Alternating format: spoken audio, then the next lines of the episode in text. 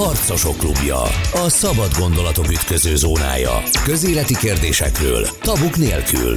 Az érvek és a vita egy órája a Spirit fm Gavra Gáborral, az atv.hu főszerkesztőjével. Ez a Harcosok Klubja a Spirit fm a szerkesztő Szabó Betti, a műsorvezető Gavra Gábor, mai vendégeink Mesterházi Attila, az MSZP egykori elnöke, a NATO parlamenti közgyűlésének alelnöke, és Sifar András ügyvéd, az LNP egykori társelnöke, és mivel a vendégeink most éppen hát nincsenek az első frontvonalval a politikában, tegeződni fogunk, aztán majd, hogyha valamelyik kötök visszakerül, akkor majd újra eh, magázódunk.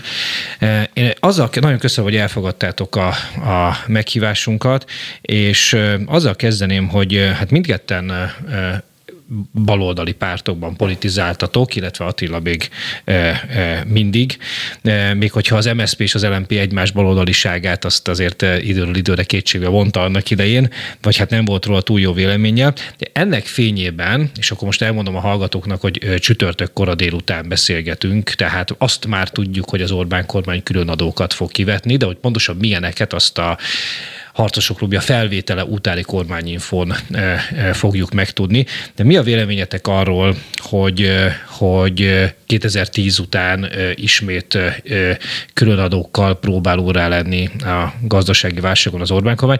Azért is kérdezem ezt, mert azért ezek akár bizonyos szempontból baloldalinak tekinthető intézkedéseknek is tűnhetnek. Melyik kötök kezdi? Attila? Úgy pontosítanék talán, hogy és örömmel vállaltam én is a beszélgetés, hiszen ha ilyen kiváló a, szerkesztő, akkor szívesen jön az ember beszélgetni, de, de picit komolyabban fordítva a szót, azért az LMP-nek szerintem a valódaliságát sose vontuk kétségbe. Tehát én azt gondolom, hogy az Andrással volt egy olyan hogy mondjam, versengő, de egy mégis talán egy picit együttműködő valami, akkor nem tudom most jobban, vagy pontosabban megfogalmazni, ami, aminek szerintem volt akkor egy távlatos kifutás, vagy lehetett volna egy távlatos kifutása. Mi akkor elég sok mindenben egyeztettünk, olyan dolgokról is, amiben nem értettünk egyet, meg olyanokban is, amiben végül aztán kiderült, hogy, hogy, hogy egyet értünk. És azt gondolom, hogy az András, amíg a parlamentben volt, addig, addig mindig volt egy annyira világos, én néha már kritizálni vagy viccelni szoktam, hogy dogmatikusan egyértelmű álláspontja, hogy mindig lehetett tudni, hogy az András miből vezeti le a parlamenti hozzászólását. Tehát mondjuk volt egy világos, letisztult világkép értékrend, és ezért mindig egyértelmű volt az LMP-nek a, a, az álláspontja. Tehát én azt gondolom, hogy ez, ezzel itt talán nem volt gondunk. A válságadókról én azt gondolom, hogy várható volt, hogy az Orbán kormány alkalmazni fogja ugyanezt, hiszen egyszer már ez politikailag is bejött nekik, meg más szempontból is bejött nekik. Az is igaz, hogy valószínűleg minden ilyen válságadónál azért egy részét áthárítják a, a, a, úgymond a fogyasztókra ezek a multinacionális cégek, tehát van egy ilyen veszélye ennek a kezdeményezésnek, ez így volt a korábbi különadókkal, válságadókkal is. A politikai trükk, vagy a politikai, hogy mondjam, varázslás ebben az, hogy ilyenkor általában, hogy legutóbb is láttuk, az emberek nem a kormányra haragszanak, hanem a bankra, meg a telekommunikációs cégre, hogy miért emeli már megint a szolgáltatás díját. Tehát van ebben egy finesz, ha szabad így fogalmazzak, de az abszolút egyetértek, hogy ez egy baloldali politika. Tehát Orbánnak pont az a, az érdekessége, amit talán sokszor nem értenek külföldön, hogy miért tud ilyen eredményeket elérni az Orbán kormány, hogy bizony a döntéseik között számos baloldali vagy populistán baloldali kezdeményezés van. Én ezt ide sorolom, de egyébként nem tartom ördögtől valónak egyáltalán ezt a, a, a, a különadót.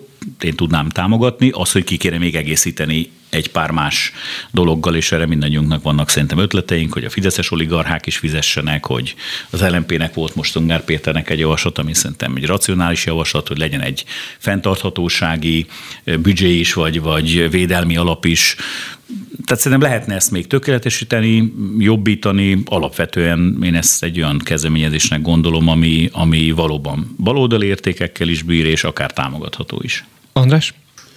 Hát először is ö, azt én meg tudom erősíteni, hogy azért 14 május előtt az Attilával voltak olyan beszélgetéseink, aminek, amely, aminek lehetett volna távlati kifutása, csak aztán az élet másként alakult, majd erről is alkalmasint, ha van idő, beszélhetünk a műsorban.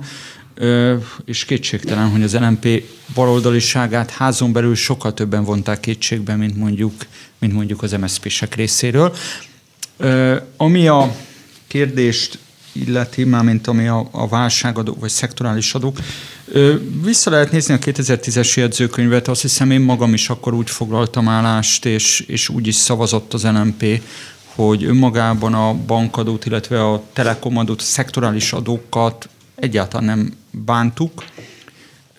Szerintem üdvözlendő az akkor is egyébként egy külső válsághelyzet utáni szituációra reagált a kormány, tehát a 2008-as pénzügyi válság hullámai még nem ültek el teljesen, hogy azok, akik egy válságnak a haszonélvezői, ráadásul globális haszonélvezői, azok extra módon járuljanak hozzá a helyreállításhoz. Ezen viszonylag nehéz baloldali nézőpontból fogást találni.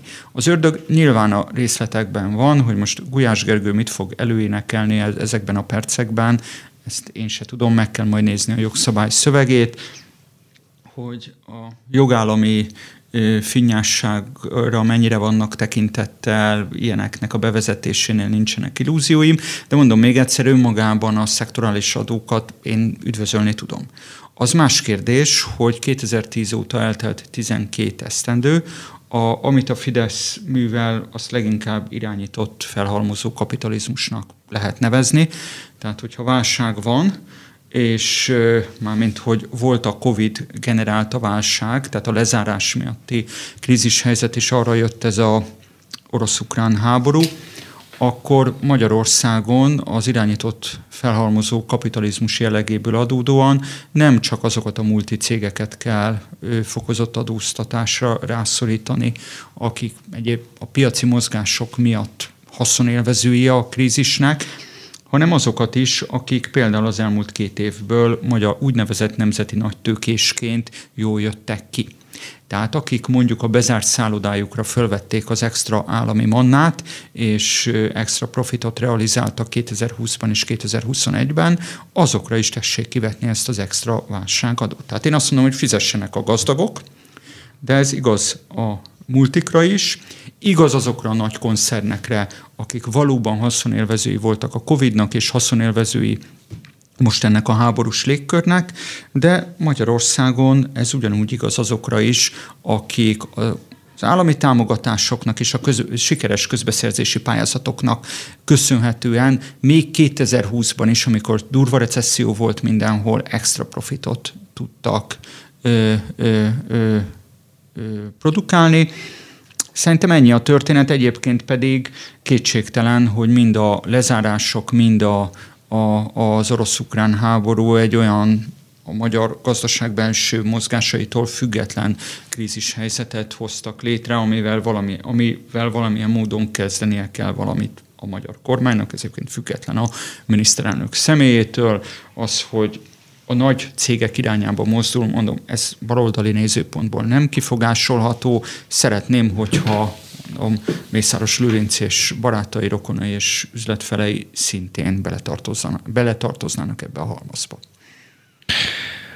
Attilához fordulok, aki ugye 2002 és 10 között kormánypárti politikusként, sőt volt, amikor államtitkárként vett részt az akkori kormánynak, illetve a kormány többségnek a munkájában, és ha jól emlékszem, akkor azért az MSZP-n belül te hát inkább azt lehet mondani, hogy kritikusa vagy ellenfele voltál a Blairista, ilyen harmadik utas politikának, és, és amikor aztán a 2010 után erre volt lehetőséged, akkor hát talán nyilvánosan is szakítást hirdettél ezzel a, ezzel a, a politikával. Azt szeretném tőled megkérdezni, hogy ugye ti is kormányoztatok válság időben, ugye 2008-as válság az egy, az egy MSP, SZDSZ, pontosabban a Koma egypárti MSP kormányt ért Magyarországon, és, és ugye ha, ha, ha abban konszenzus van köztetek, hogy ez baloldali intézkedésnek nevezhető, vagy legalábbis baloldali szempontból, hogy annál fogalmazott nem kifogásolható intézkedés az ilyen szektorális különadóknak a bevezetése, akkor azt szeretném megkérdezni, hogy, hogy annak idején, amikor ez 2008-ban, vagy akár ugye a összöd környékén 2006-ban, amikor egy speciális magyar válságot kellett kezelni, felmerült-e az, hogy valamilyen hasonló különadókkal hát hidalja át az akkori kormánya nehézségeket? Azért kérdezem, mert ugye egy baloldali pártól, baloldali kormánytól ez logikus lett volna. Vagy ha felmerült, akkor, akkor lekeverték ezt, vagy hogy, hogy volt ez? Igazából, hogy az emlékeimet felidézem, akkor azt mondanám, hogy azért az az időszak inkább egy neoliberális kormányzati politikát hozott a gazdaságpolitikában is, és hozzáteszem egy picit azért a, lehet ezt mondani a társadalompolitikára is ez rányomta a bélyegét. Mi az utolsó évben, ugye ez a 2009 környéken, amikor már úgymond tombolt ez a világgazdasági válság, akkor mi előhozakodtunk például a bankadónak a, az ötletével, és akkor ez be is vezette az akkori kormányzat ezt a bankadót, csak olyan nagyon alacsony rátával, vagy nem tudom, tehát annyira óvatosan, akkor inkább így mondom, ami, ami nem érte el ezt a léptéket, amit utána az Orbán kormány egyébként meglépett. Ebben egyébként akkor az MSZP frakció nagyon egyöntetően amellett volt, hogy inkább a bankokat adóztassuk, mint hogy elvegyük a 13. havi nyugdíjat például. Akkor már annyira el volt gyengülve talán a frakciónak az ereje, és annyira mindenki... A, igen, hogy annyira mindenki abban hit, hogy egy technokrata alapvetően inkább egy ilyen szakértői kormányként lehetett azt kezelni, akkor is, hogyha voltak benne MSZP-s politikusok. Tehát annyira mindenki abba gondolkodott, hogy a bajnai kormány oldja meg, vigye át úgymond a Magyarország hajóját az egyik partról a másikra, hogy kevesebb ereje volt ebben úgymond ellentartani. Tehát sokkal inkább az volt, hogy fogadjuk el ezeket a nehéz intézkedéseket, fogjuk fel ezt úgy, én is így fogtam fel akkor, hogy ez egy nemzetmentő munka, amiért nem jár köszönet értelemszerre, mint hogy tízbe a választásokon ez ki is derült, hiszen nem is, nem is, kap, nem is így van, tehát abban az egyébe is romlott az MSZP-nek a támogatottsága, félreértés ne essék. Sokan úgy emlékeznek rá, mint az aranykorra, hogy akkor lám mennyire szerettek bennünket, nem így volt, tehát akkor minden hónapban ment lejjebb az MSZP-nek a támogatása 2009-től a, a, a kormányváltásig, tehát az emberek értemszerűen megszorító intézkedéseket sosem fogadják örömmel. Tehát én azt mondanám, hogy az MSZP frakciónak akkor főleg, hogy kisebb kisebbségbe kormányoztunk, hogy te is mondod, már nem volt annyi ereje, hogy ezeket a a javaslatait úgymond ki is kényszerítse. Például, például mi az ingatlanodót sem támogattuk alap nekifutásból, aztán mégis valamilyen formában lenyomták a, a, a torkukon, vagy a torkunkon. Hozzáteszem, akkor én is azon az oldalon voltam, aki próbálta letuszkolni a többi képviselő torkán ezt, hiszen az volt az embernek a feladat, hogy a kormányzatot segítse és támogassa. Tehát magyarul szumma szumára én, én úgy tekintek arra az időszakra, mint egy ilyen technokrata megközelítésű, nem politikai típusú kormányzás, ami alapvetően szerintem neoliberális alapelveken e, e, nyugodott, és ez, ez egyébként hozzájárult az MSZP-nek egy picit az utána, a, ahogy mondjam, a, a purgatóriumba való keresztül menetelén, vagy, vagy e, igen, tehát hogy, hogy meg, meg is büntettek bennünket a szavazóink, hiszen ezek az intézkések pont azokat ütötték legjobban, akik a tradicionális balközép szociáldemokrata szavazók lennének úgymond minden társadalomban. És utána való igaz, hogy én ezzel egy erős szakítást gondoltam véghez vinni.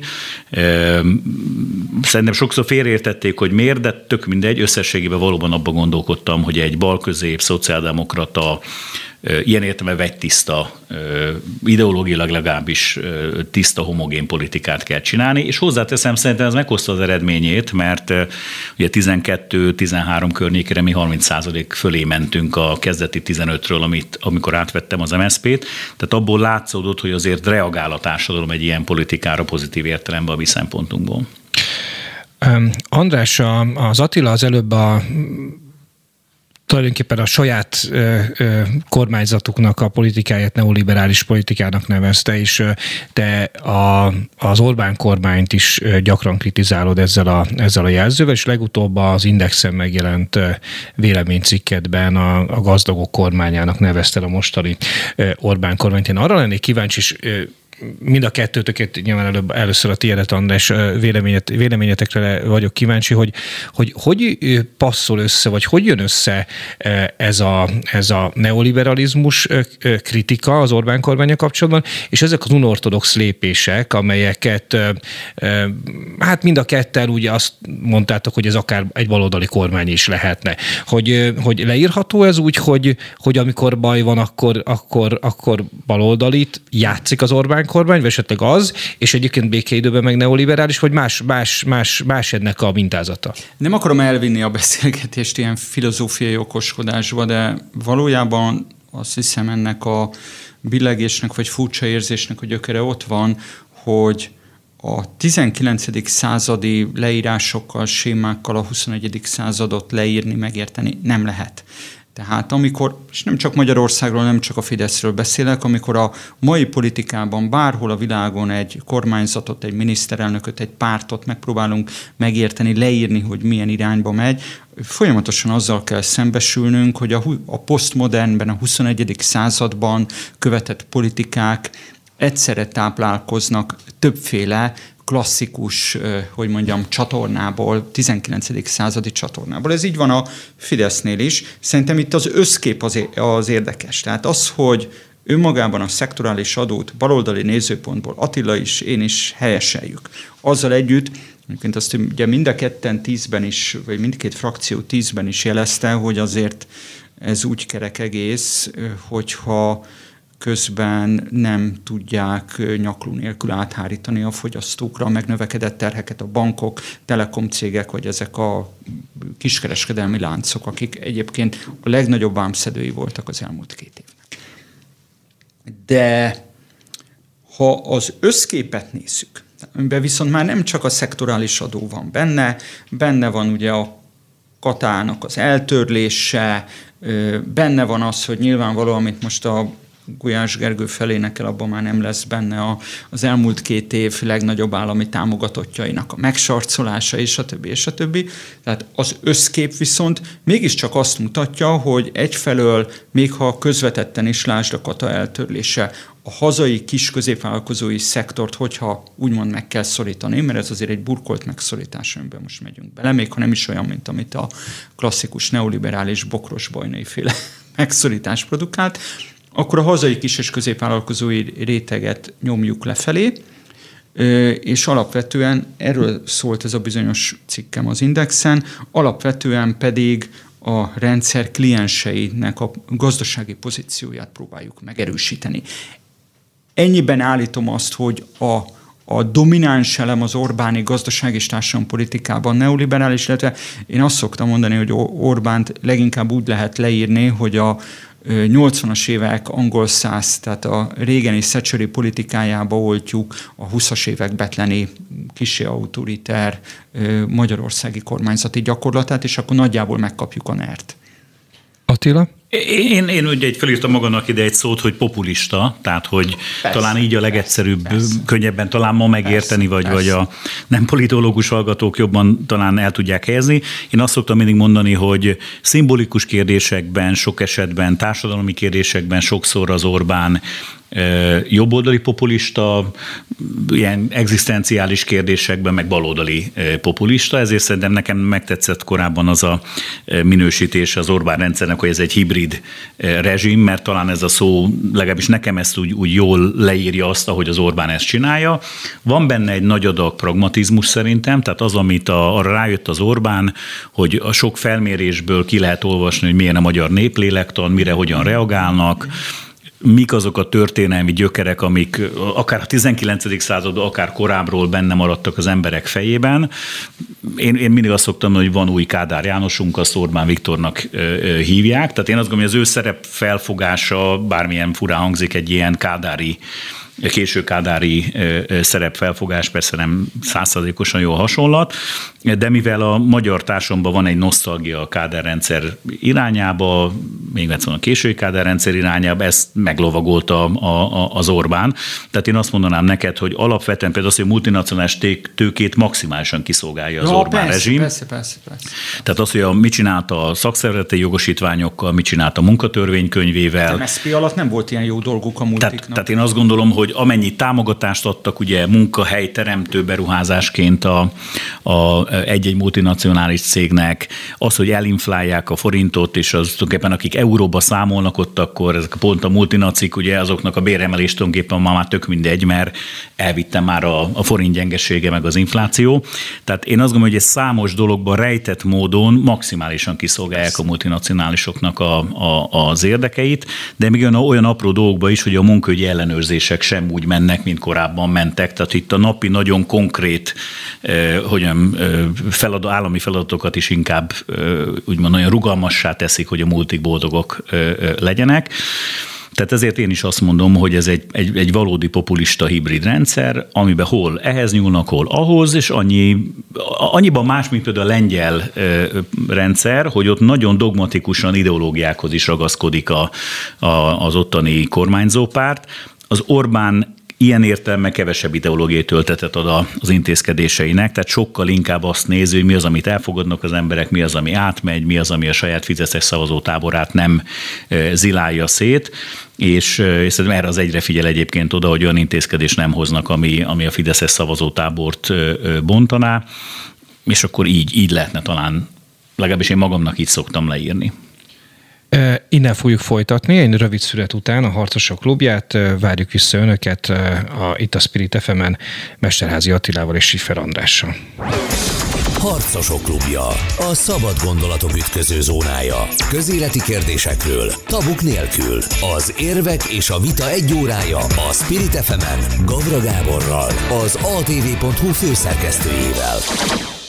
Folytatódik a Harcosok klubja a Spirit fm szerkesztő Szabó Betti, a műsorvezető Gavra Gábor, mai vendégeink Mesterházi Attila, az MSZP egykori elnöke, a NATO parlamenti közgyűlésének alelnöke, és Siffer András ügyvéd, az, MS, az LMP egykori társadalmi elnézést, András. Az első részben... Freudi elszólásható is most lesz tisztújítás. Az első részben a, a, arról beszéltünk, hogy baloldali szemszögből, mert abból a kiinduló pontból, hogy mind Attila, mind pedig András egy-egy baloldali pártot vezettek annak idején, hogy látják a szektorális különadókat, amelynek a bevezetésére újfent készül az Orbán kormány. Most egy picit innen rugaszkodjunk tovább. Amiről eddig beszéltünk, az bizonyos szempontból, ugye erre is hivatkozik a kormány háborús veszélyhelyzetet hirdetett előzőleg, mielőtt Orbán Viktor bejelentette volna ezeket a különadókat. Bizonyos szempontból a kormány válasza a, a háborús helyzetre, de van ennek egy sor más vonatkozása is, például az Oroszország elleni szankciók ügye, és az energetikai szankciók ügyében ugye pont ma csütörtök a délután beszélgetünk, a politikó azt írta, hogy Brüsszel engedhet Orbán Viktornak, vagyis a vezetékes olajszállítások kivételt képezhetnek a szankciók szankciók alól.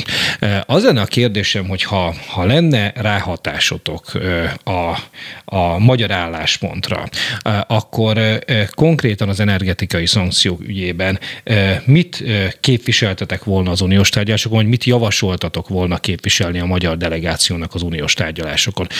András, akkor most kezdjük veled. Az a helyzet, és akkor ha már itt az első felvonás, első felvonásban baloldali nézőpontból ö, kellett közelítenünk a szektorális adókhoz, az egész ö, ö, gázembargó kérdéséhez, vagy gáz- és olajembargó kérdéséhez, hogyha ökológiai szempontból közelítünk, akkor például az, amit a német zöldek ö, képviselnek, és amiben, úgy tetszik, bele terrorizálják a Scholz kabinetet is, az egész egyszerűen vérlázító. És most nem is azzal jövök elő, hogy a 80-as évek legelején a német zöldek azzal csinálták meg magukat, nem is az atomellenességgel, a közhiedelemmel ellentétben, hanem hogy a NATO támaszpontok elleni tiltakozást szervezték élőláncokkal szerte az NSZK-ba. Ehhez képest úgy tűnik, mintha német zöldek lennének ma egy amerikai támaszpont Németországban. Ha ökológiai megközelítésből nézem, akkor természetesen az lenne az üdvös, hogyha mind a fosszilis energiát, mind a nukleáris energiát záros időn belül nélkülözni tudnánk a magyar nemzet, és egyébként nem csak a magyar nemzetgazdaságban, egyáltalán a bolygón minél keves, illetve egyáltalán nem használnánk olyan energiaforrást, amelyik a klímát károsítja, illetve olyat, aminek a környezeti következményeit a következő generációkra nézve nem tudjuk uralni, most a nukleáris energiára utalok. Viszont ahogyan minden ellenkező hideszteléssel ellentétben soha nem követeltem azt, hogy paksot holnap kapcsolják le, mert hát azért nem bolondultam meg teljesen. Ugyanígy nem gondolom azt, hogy máról holnapra a magyar nemzetgazdaság nélkülözni tudja a fosszilis energiát. Az más kérdés, hogy a rendszerváltás óta mindegyik kormánynak, és miután Orbán Viktor most már ennek az időnek a felét kormányon töltötte, ezért neki különösen nagy felelőssége van abban, hogy még csak kísérletet sem tett, tíz óta sem, hogy nem egyszerűen az orosz függést, hanem Magyarországnak általában véve az energiafüggőségét csökkentse, hogy egy diversifikált, decentralizált energiarendszer irány, irányában mozdítsa el Magyarországot.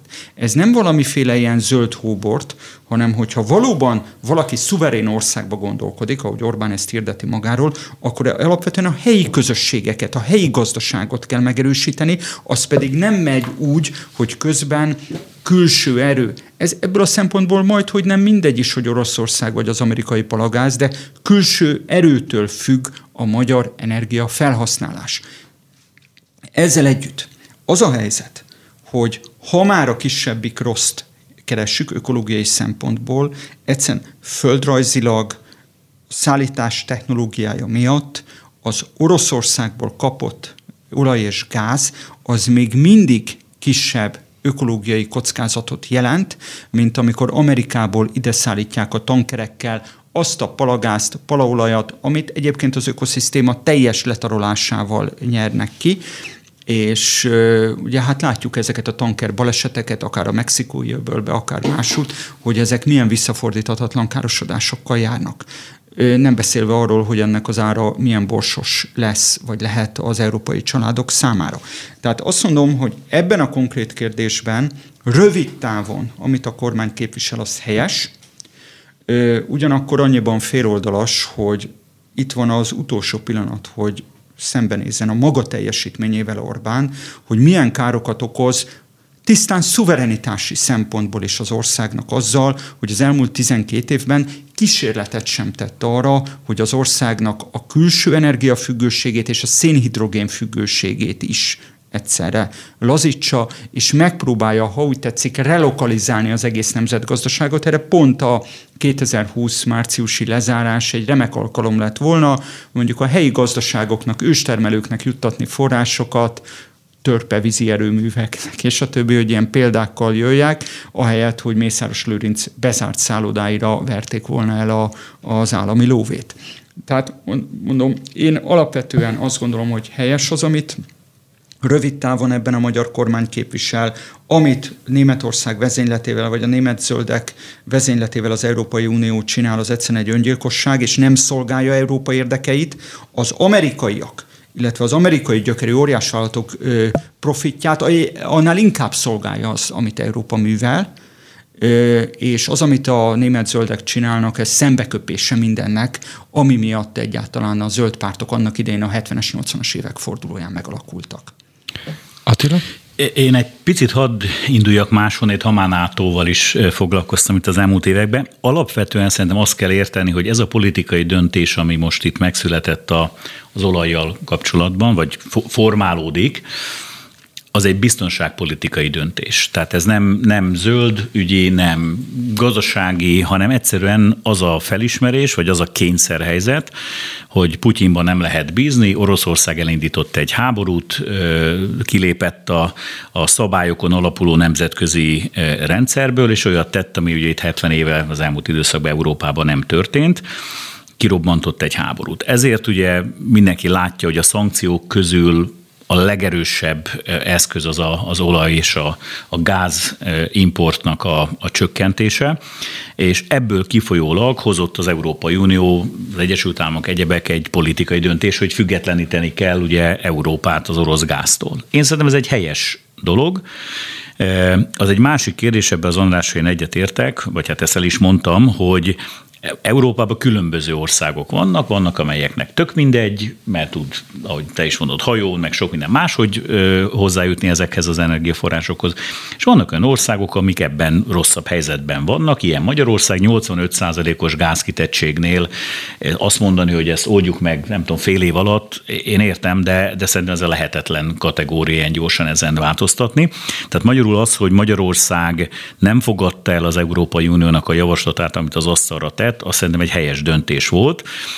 Én is abban károsztatom ezt a kormányt, hogy 12 év alatt azért lehetett volna valamit tenni annak érdekében, hogy ez a függőség csökkenjen, vagy energiatakarékossági programokkal, vagy alternatív beszerzési útvonalak megszerzése vagy megújulóval, tehát sok mindenne lehetett volna valamit tenni, de ebbe az Orbán kormány nem sok mindent tett.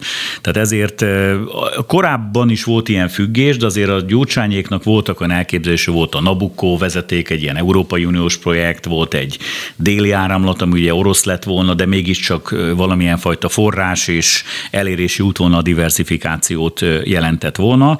Aztán az Orbánik ugye nem szükítették ezt, vagy csökkentették, hanem még növelték is ezt a függést. Tehát magyarul eh, Magyarország kell, hogy kapjon valamilyen felmentést ez alól, ezzel egyetértek, és azzal is egyetértek, hogy ha nagyon gyors átállást akarunk elérni, akkor az Európai Uniónak nem csak Magyarország esetében, hanem más ország esetében is hozzá kell járulnia ennek a költségéhez. Én azt gondolom, hogy az Európai Unió vezetői akkor járnak el helyesen, hogyha a kompromisszumot keresik, ugyanis ma az európai egység fenntartása sokkal erősebb politikai üzenet Putyin irányába, eh, mint az, hogyha most a magyarokkal vagy a nem tudom, más országokkal ki akarnak szúrni és ki akarják szorítani, mert volt egy ilyen javaslat, hogy lehetne 26 országnak is elfogadni Magyarország nélkül ezt a, az embargót. Én ezt egy politikai tévedésnek tartanám, hiszen az oroszok máshogy csinálnak, mint arra várnak, hogy vagy bemutassák, hogy meg tudják osztani a NATO-t vagy az Európai Uniót. Tehát én, ha, ha bölcsek az Európai Unió vezetői, akkor a végső célt tekintik, hogy csökkentsük a, a, a hát bocsánat, meg hát az is, egy, az is egy kérdés, hogy az adott esetben jutalom vagy büntetése a magyar kormánynak, mert hogy ugye akkor neki nem kell bevezetnie korlátozást az energiahordozókra.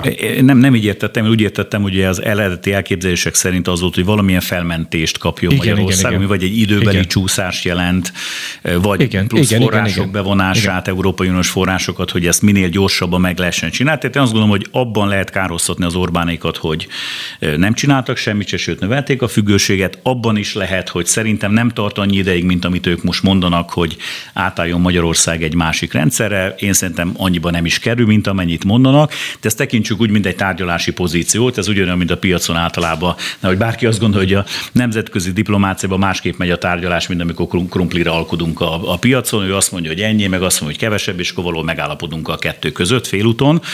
Tehát én, én azt gondolom, hogy ebben ez rendben volt, és az egység a sokkal sokkal fontosabb szerintem most egy ilyen háborús helyzet, pont azért, mert biztonságpolitikai megfontolásból történt ez a döntés. Az atomerőműnél én egy, csak hogy ne értsek valamivel egyet Andrással, vagy legalábbis más konklúzióra jussak, én például picit átértékeltem magamba itt ezt az energiaválságot látva, meg hogy mi történik a, a, a világban, a, olyan tekintetben, hogy lehet, hogy érdemes támogatni Paks 2-nek a megépítését, de nem orosz projektként, hanem egy Európai Uniós projektként. Azért akarok mondani neked olyat, amivel tudunk esetleg még pluszba vitatkozni, mert az energiabiztonság egyre fontosabb kérdésé fog válni. Németországban rendelkeznek a legnagyobb megújuló energiaforrás kapacitással.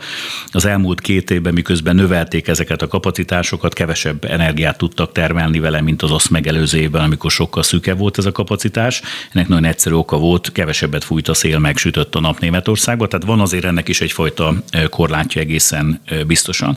És a végére csak egy mondatot még erről a háborús veszély helyzetről. Ez azért kicsit úgy ironikus, mert az Orbánék mindig azt mondták, hogy nekünk ki kell maradni ebből a háborúból. Na most, ha megnézzük, akkor tulajdonképpen Magyarország az egyetlen, amelyik végül is nem marad ki, mert egyetlen egy más országban sincsen háborús veszélyhelyzet kihirdetve, csak Magyarországon. Úgyhogy ez egy picit így talán ellentmond az addigi kommunikációnak, de ez inkább csak a vicc kedvéért mondom, hogy, hogy ott, ott vezetnek be háborús vészhelyzetet tehát akik a leghangosabban ugye arra építették a kommunikációkat, amit egyébként mindenki helyesnek tartott volna, hogy maradjunk ki persze a háborúból, és abban az ondásnak csak zárásképp, hogy egyet is értsek vele gyorsan valamibe, maximális egyetértek, hogy a válság, ez a pandémiás válság, ez egy hatalmas lehetőség lett volna Magyarország számára. Tehát ez nem csak veszély lett volna, hanem egy lehetőség is, hogy a kínaiak ugye ezt szokták leírni, hogy a, ezt az ilyen monokulturális magyar gazdaságot újra lehetett volna struktúrálni ez alatt az idő alatt. Én nekem erre volt is akkor javaslatom, hogy egy ilyen kezdeményezést érdemes lenne közösen végigcsinálni, aztán senki nem foglalkozott vele, e, és ez, a, ez, ez az esély, vagy ez a lehetőség, ez most már e, elszállt, már pedig az a másfél-két év, meg azok a források, amik akkor rendelkezésre álltak, ezen az úton való elindulás szempontjából szerintem egy óriási ugrás jelenthetett volna a magyar gazdaság számára, és ezt elvesztegették a, az Orbán kormány részéről. András, nagyon lendületesen ráztad a fejedet, amikor Attila beszélt, hogy kérlek reagálj. Hát az egyik ugye, ami a nukleáris energiát illeti, hát persze, tehát nekem semmi meglepő nem volt abban, amit az Attila mond. Az volt a meglepő, hogy 14 elején hirtelen az akkori jobbikot leszámítva, hogy a teljes ellenzék fölsorakozott Paks 2-vel szemben. Én már akkor mondtam, hogy a többieknek csak az a problémájuk, hogy az oroszok építik. Mert hát azért lássunk reálisan, 2009-ben fogadta el Gyurcsány bajnai kormányok idején az országgyűlés azt a határozatot, amire, mint dobbantóra fölállva Orbán a Putyin paktumot megkötötte. Jegyzem meg, lehet, hogy tévedek, de azért amik, azt még ugye a Gyurcsány kormány készítette elő, szerintem Gyurcsány Ferenc terveiben 2007-8-9-ben, amikor Paks 2-nek a tervé egyáltalán a, az országgyűlés elé került, tehát a paksi bővítés terve, szerintem az ő fejében is még orosz közreműködők voltak. Attól tartok. Tehát amikor még ott Totó kutya nyalogatta Putyint a Szemlőhegyen, nem gondolom, hogy Gyurcsány miniszterelnök úr nagyon más közreműködőkre számított egy esetleges bővítésnél. De most ezt hagyjuk. Az alapvető problémám a nukleáris energiával kettős. Az egyik, az, ha úgy tetszik, egy etikai kérdés. Hogy az emberiség történetében most először van egy olyan technológia a kezünkben, ami nem csak, hogy arra képes, hogy az egész Földet elpusztítsuk, ugye ennek most sajnálatos módon ugye viszonylag nélkül is megy most, igen. Igen, de csak ugye George Sorosnak a legutóbbi cikkére, hogyha rápillantunk, ugye azért ennek a veszély egy picit megnövekedett az eddigiekhez képest.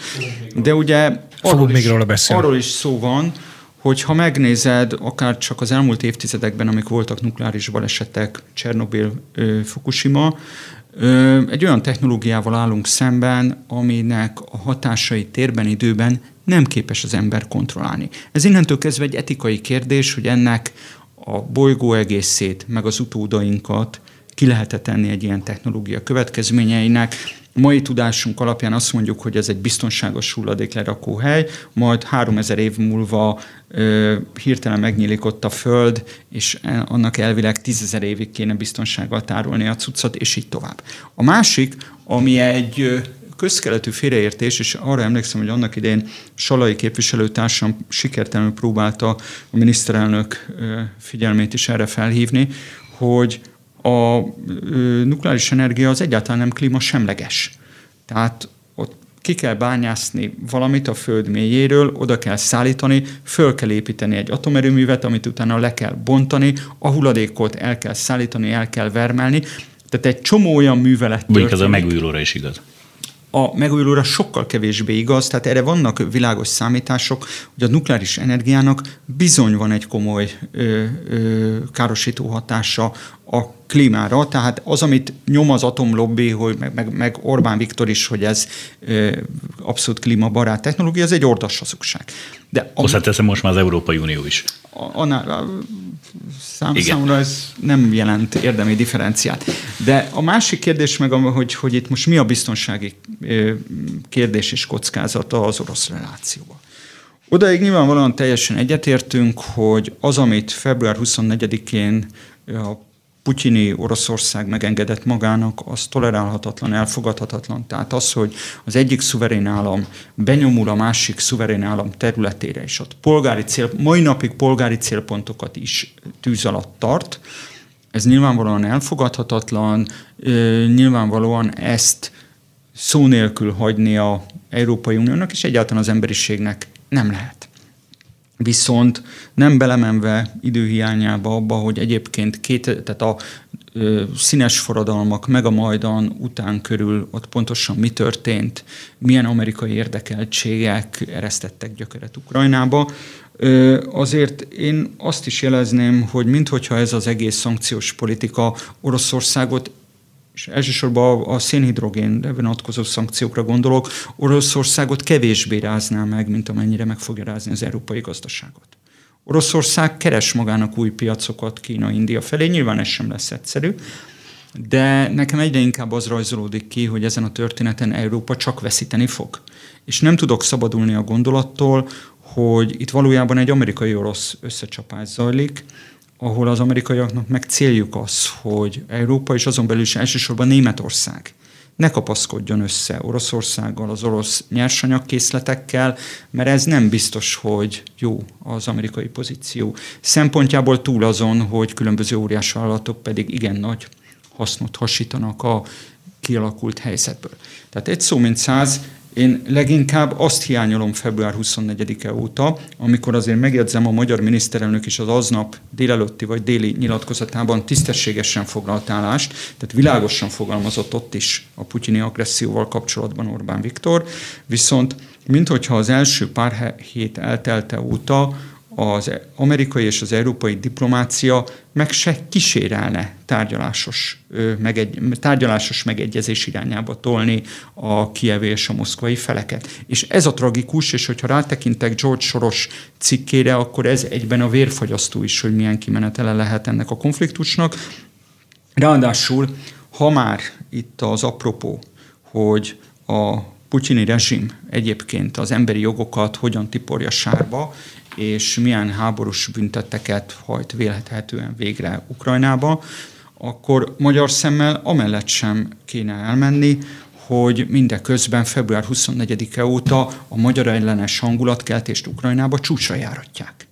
Hogy már most megvetik a magvát annak a Kárpátalján, hogy ha vége lesz ennek a háborúnak, ennek az orosz agressziónak Ukrajna, mint hogyha arra állnak készen, hogy megszabaduljon a kárpátaljai magyarságtól. Konkrétan arra célzok, hogy a kelet-ukrajnából menekülő embereket szándékosan például azokban a falvakban telepítik le, ahol egyébként nagyjából 80 és 100 százalék körül van a ö, ö, magyarságnak az aránya, és folyamatos a hangulatkeltés ö, Magyarországgal szemben, amit azt gondolom, hogy a magyar diplomáciának Európában szintén ki kell tenni az asztalra, amikor a szankciós politikáról beszélünk, mert hogyha az a mondás, hogy azért kellene kemény szankciók, én a dolog hasznosságában sem hiszek, mert hogy a putyini rezsim hogyan tiporja lábbal az emberi jogokat, akkor nem lehet kettős mércével mérni. Ez a helyzet.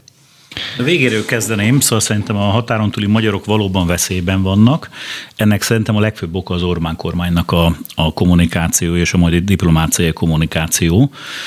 Ezt korábban is elmondtam többször a parlamentben, hogy, hogy van, van veszélyérzetem nekem is, hogy ezt a fajta Orbáni akkor kampánybeli kommunikációt most nagyon lehetősen meg fogják szívni szerencsétlen határon túli magyarok a Kárpátalján. Tehát itt én az ok- ok- okozati összefüggést gondolom egy kicsit másképpen, sajnos a végeredmény szempontjából szerintem is nehezebb helyzetben lesznek a határon túli magyarok, mint, mint korábban voltak, és akkor se volt ugye azért teljesen virágos a, vagy virágzó az ő, ő ott létük. Nézd, én szerintem itt nem az ember jogi lábbal tiprása a Putyin rezsimnek, ami miatt vannak ezek a szankciók, hanem azért, mert indított egy háborút. Az, hogy egy ország szuverén módon milyen orientációt választ magának, ugye korábban azt mondtam, hogy az amerikaiak oda betették a lábukat a különböző forradalmak vagy tavaszok kapcsán, most ezt lehet így nézni, de úgy is lehet nézni, hogy előtte meg ugye az oroszok tették be a lábukat oda folyamatosan, mert olyan elnöke volt orosz, a Ukrajnának, amelyik egy orosz barát e, rezsimet vitt, és az oroszoknak akkor kezdett gondja lenni e, Ukrajnával, amikor nem egy orosz barát rezsim vezette azt a, azt a rendszert, és én szerintem ez alapvetően egy szuverenitási kérdés. Van egy nemzetállamnak, vagy egy államnak arra joga, hogy saját maga határozza meg, hogy kivel akar jóba lenni, most kicsit leegyszerűsítjük, vagy, vagy kinek a befolyását értékeket fogadja el jobban, hogyha negatív értelemben akarunk fogalmazni. Magyarország úgy döntött például, hogy egy nyugat-európai befolyás jobban elfogad, egy euróatlanti szövetségi rendszerbe, értékrendszerbe szívesebben vesz részt, mint az eurázsiai gazdasági térségbe például. Bár lehet, hogy erre Orbánnak ma más a véleménye. Tehát magyarul én azt gondolom, hogy, hogy szóval nem, nem szabad mindig mindenre legyinteni, hogy mintha nem lennének semmiben sem elvek, és mint hogy egyenlő hogy mondjam, egyenlő hibás felek lennének a történetben. Az alaphelyzet az, hogy az oroszok tankkal bejöttek Ukrajnába, okay. és elkezdték lőni őket.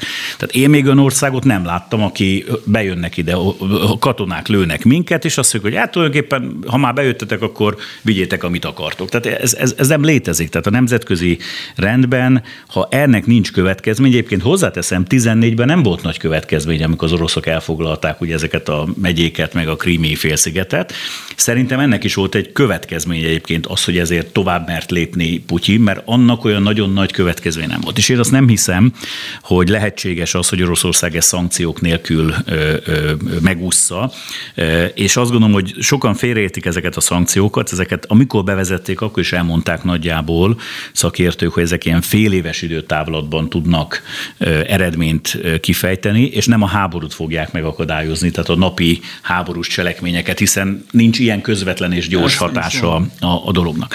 Tehát én, én ebben egy kicsit határozottabb állásponton vagyok. Az, hogy, hogy, hogy ki, ki nyer ezen, hát nézd, lehet, hogy ezen az amerikai cégek tudnak nyerni, korábban meg az orosz cégek kerestek bazi nagy profitot ezen. Tehát ha, ha most engem kérdez, akkor inkább az amerikaiak keressenek rajta, mint az oroszok, mert mégis azok nem akarnak. De ez ilyen nincs a világban, te is tudod, mert ha veszel egy terméket, azon valaki keres, és amint nem Magyarországon állítanak elő, az már valahol külföldről jön, és akkor egy külföldi cég ennek a, a haszonélvezője, tehát ilyen a piacgazdaság. Tehát nekem ez a nagy ilyen értelme problémám nincs. Az, hogy lehet-e őket tárgyalás irányba tolni, ezért a fölhívnám a figyelmet, hogy volt olyan alkalom, amikor a Zelenszky azt mondta, hogy tárgyalhatunk a krími félszigetnek az oroszok általi használatáról, sőt a semleges pozíciójáról Ukrajnának, így a NATO tekintetében, és akkor ezt az oroszok lesöpörték a, az asztalról. És amiután egyre több konfliktus, vesztesség, tragédia éri az ukrán népet, meg az ukrán embereket, egyszerűen elfogy. Hát te is politikus vagy, vagy voltál, én is az vagyok. Hát, tehát olyan, nem, nem tudok olyan döntéseket hozni, amivel az összes ember szembe megy, vagy nem ért egyet. És szerintem Ukrajnában, ha, ha eddig vitatták, hogy mennyire nemzet Ukrajna, szerintem az volt, de most mindegy, tegyük egy pillanatra félre, most biztos, hogy azzá vált ja. egy ilyen háborúba.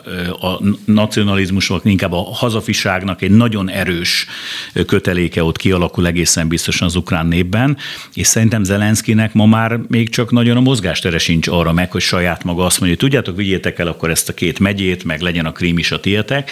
Tehát szerintem az ukrán eh, társadalmi eh, gondolkodás, támogatottság most már afelé hat elég erőteljesen, hogy egyetlen négyzetcentimétert sem lehet odaadni az oroszoknak. Az a, az a, az a dráma, hogy ez egy nagyon-nagyon izgalmasra sikeredett beszélgetés, viszont a műsoridőnknek vége. Eh, én azt kérném, hogyha még júniusban Budapesten tartózkodtok, június végéig megy a, ez a szériája a Harcosok klubjának, akkor akkor gyertek vissza, mert például ott folytathatnánk, hogyha már Soros Györgyöt többször is szóba hozta András, hogy a Davoszi világgazdasági csúcson Kissinger és Soros György mennyire különböző víziókat vázolt fel Ukrajna jövőjéről, illetve az európai-orosz kapcsolatokról. Minden Ez esetre nagyon szépen köszönöm Mesterházi Attilának, az MSZP volt elnökének, és a NATO parlamenti közgyűlés alelnökének, illetve Sifer Andrásnak, ügyvédnek, az LMP egykori társelnökének, hogy elfogadták a meghívásunkat. Nagyon köszönöm Szabó Betti szerkesztőnek a munkáját, a kedves hallgatóknak a figyelmét. Jövő héten is lesz Harcosok Klubja itt a Spirit fm tartsanak velünk akkor is viszont hallásra. Mi köszönjük. Köszönjük. Ez volt a Harcosok Klubja. A Harcosok Klubja. A Spirit fm